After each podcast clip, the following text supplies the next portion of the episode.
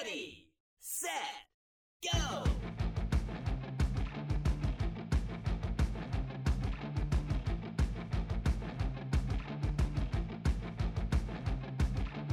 Hey guys, welcome back to the EV Diaries. This is a Saturday drive time episode, and if you're new to the show, this is an episode where I am in the process of going somewhere. I'm in my car, and it's like we're having a conversation, albeit one sided. Oh, I just finished running a 7K. I was supposed to be in Mansfield, Ohio this weekend for the Shawshank Shuffle. And unfortunately it got turned into a virtual race instead of an in-person race. And um, and so I just uh, did my virtual 7k I got to thinking while I was running this is the last run I will have in the 45 to 49 year old men's age group I don't know how I feel about that anyway, um, I was, uh, like I said, these are things that's been rolling around my head. And if you listen to the last episode, I've been thinking about this for a couple of weeks. And it's on mandates. And um, I don't know about your state, but I assume most of y'all live at a place like Kentucky where we have a gubernatorial mandate to wear a mask in public. Um, I think it's uh, it's a good thing. Uh, I think we saw that it was effective in China as they were fighting fighting the coronavirus. Although they wear a mask all the time because their air quality is uh, is poor. But that being said, we have a mask mandate in Kentucky. And when I go to the store, I've noticed that maybe half of the people, I might even, let's be generous and say two thirds of the people inside the store are wearing masks. The, um, the rest are not. And I got to thinking about that and thinking, what would happen if the government mandated that you had to drive an EV? Um, I quickly determined that wasn't going to work there's no way that that would work. Um, and the only only way that the government can really get people to adopt EVs is to incentivize them because let's face it, um, we are used to having our freedoms in America, and um, we really we really don't like being told what to do. Even if the government did mandate, there's no way that we could have 100% compliance because it doesn't matter the argument. If you use the environment or financial reasons, like I've always touted that it's cheaper to drive and operate an EV, you're going to have people that's just willful ignorance. They don't care, they don't want to hear about it, they just they want to do what they want to do.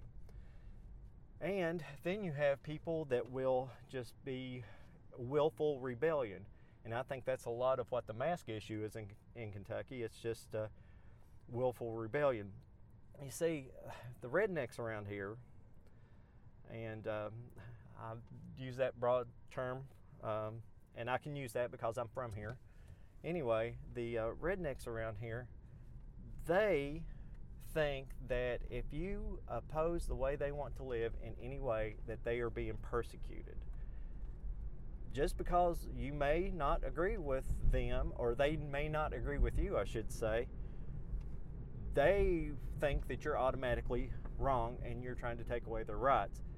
And it's it's just I don't get it. And then there's this hatefulness that's involved around here, and it's just hateful towards people who are different or have different opinions. And I I just don't get it. Um, and what gets me, and this is the worst thing, um, you got to realize I am in the Bible Belt. I was brought up in a Baptist church. I still attend a Baptist church, although my church now is more a non denominational. Uh, but we won't get into that because this is not a thing on religion. But in a way, it is, and uh, but I'm not talking religion, religion. Um, anyway, like like I said, around here we've got good, quote unquote Christian people that are spouting hatefulness, and I mean it's making the rest of us just look like idiots. And I don't get it.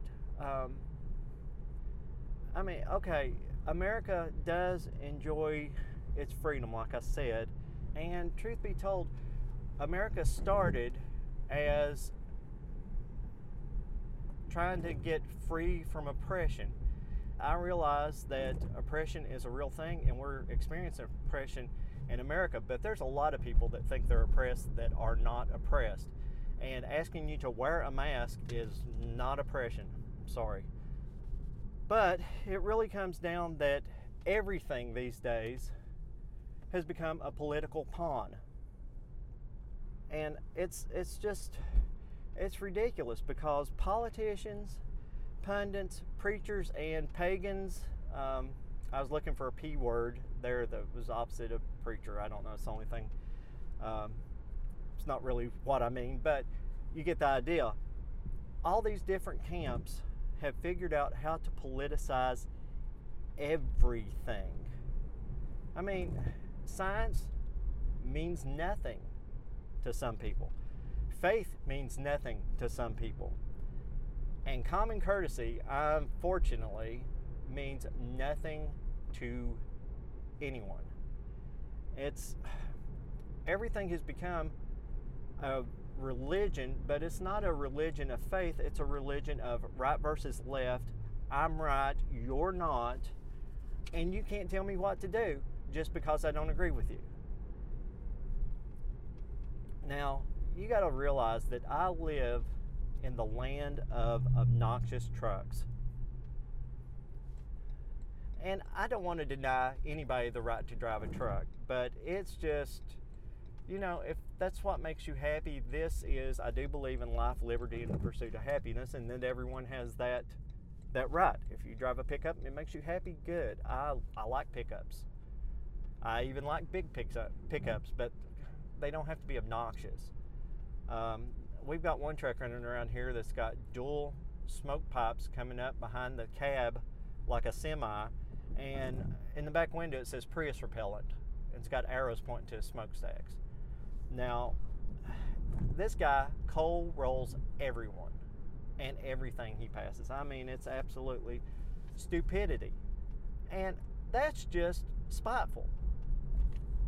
I mean, does this guy get joy from being a jackass? I don't know. I guess he does, or he wouldn't do it. But why does he have to derive joy at the expense of others? Because that's just not right. Anyway, all of this came out of me observing people who just will not wear masks.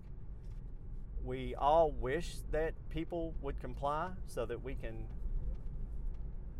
this coronavirus thing out of here and taken care of. Um, of course, you know, there's always the debate well, masks aren't efficient, or why should I wear a mask when everybody else is? You know, it's it's just like I said, common courtesy and watching out for others, uh, maybe human compassion. But anyway, even trying to mandate something that is good and something that is right, we've got opposition. And that's another thing that I wanted to point out. Just because you're asked to do something right doesn't mean you're giving up your rights. I mean, I really want to shake people and some of the things that I've seen, and I trust me, I stay off social media as much as possible. I check Twitter every now and again. Um, actually, the Twitter thing pops up my email, and that's usually determines whether I go or not, see who I'm following and what they're saying.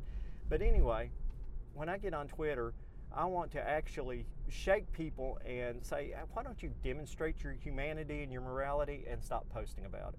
I mean, come on.